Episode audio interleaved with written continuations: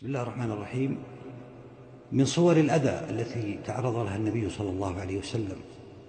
من الأذى الذي لم يتعرض له بشر في الله.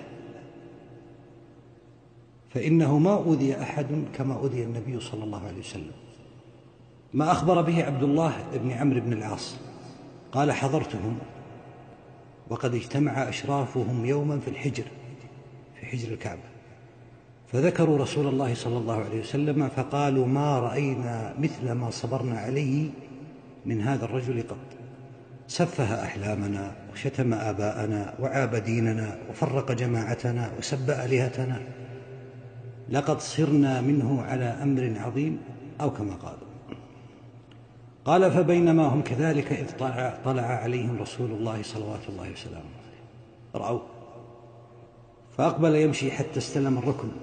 انظروا أيها الإخوة يصدع بالحق ويطوف بالبيت ويخرج أمام الناس لا يستخفي بدينه إحساسا بالنقص فيه لأنه في مجتمع جاهلي أو كافر.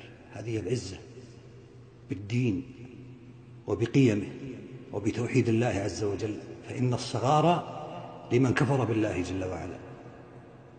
مر بهم صلى الله عليه وسلم طائفا بالبيت فلما مر بهم غمزوه ببعض ما يقول. استهزاء وسخرية. وبعض السفهاء يقول كلمة وهذا يرمي بكلمة. قال عبد الله بن عمرو فعرفت ذلك في وجهه ثم مضى. وهذا والله هو الصبر في الله. لا ينتقم لنفسه ولا ينتقم لأجل الحياة الدنيا وإنما يغضب لله ويرضى لله وهمه دعوة الناس إلى التوحيد. فلما مر بهم الثالثة غمزوه بمثلها فقال لهم صلوات الله وسلامه عليه تسمعون يا معشر قريش؟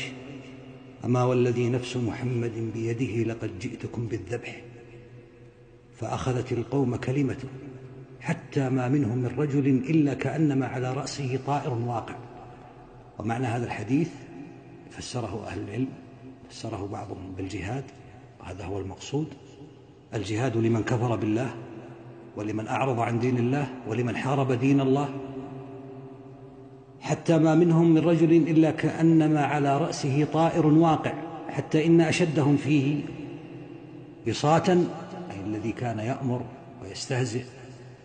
صار من ألينهم وأرقهم حديثا مع النبي صلى الله عليه وسلم فيقول انصرف يا أبا القاسم انصرف راشدا فوالله ما كنت جاهلا فانصرف صلى الله عليه وسلم فلما كان من الغد اجتمعوا في الحجر قال وأنا معهم. فقال بعضهم لبعض ذكرتم ما بلغ منكم وما بلغكم عنه حتى إذا بادأكم بما تكرهون تركتموه. فبينما هم في ذلك إذ طلع رسول الله صلى الله عليه وسلم. فوثبوا إليه وثبة رجل واحد فأحاطوا به يقولون اجتمعوا الآن عليه أيها الإخوة.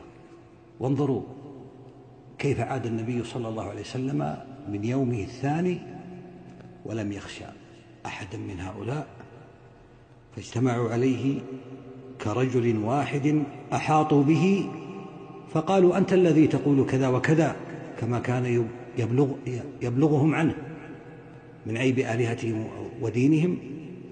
قال فيقول النبي صلى الله عليه وسلم نعم أنا الذي أقول ذلك أنا الذي أعيب آلهتكم أنا الذي أقول إنها لا تنفع ولا تضر أنا الذي أقول لا إله إلا الله. قال فلقد رأيت رجلا منهم أخذ بمجمع ردائه. قال وجاء صديق هذه الأمة رضي الله عنه وأرضاه أبو بكر. هذا عبد الله بن عمرو بن العاص يقول وجاء أبو بكر كان كظله معه هو الوحيد كما جاء أيضا من حديث علي قال فما منا والله أحد قام. لأن المسلمين موجودون. فما قام أحد إليهم إلا أبو بكر رضي الله عنه. قام دونه. يقول وهو يبكي. أتقتلون رجلا أن يقول ربي الله؟ فيدفع هذا ويمسك بهذا. حتى انصرفوا عن النبي صلى الله عليه وسلم. قال عبد الله بن عمرو وذلك أشد ما رأيت قريشا بلغت منه. هذا فيما رآه هو وإلا فقد أوذي صلى الله عليه وسلم بأكثر من ذلك بأبي هو وأمي صلوات الله وسلامه عليه. ومع ذلك أيها الإخوة مع هذا الأذى ومع هذه الحرب ومع هذا الاجتماع المطبق وفتنة الناس في دينهم كان الناس يدخلون في دين الله. لماذا أيها الإخوة؟ لأن الحق له نور يسري ويمضي فيدخل في القلوب التي تستقبله. دين الله ماض كما قال صلى الله عليه وسلم والذي نفسي بيده ليبلغن هذا الدين ما بلغ الليل والنهار حتى لا يدع بيت حجر ولا مدر إلا دخله بعز عزيز أو بذل ذليل. نقف على هذا ونكمل إن شاء الله في الدرس القادم وصلى الله وسلم على نبينا محمد.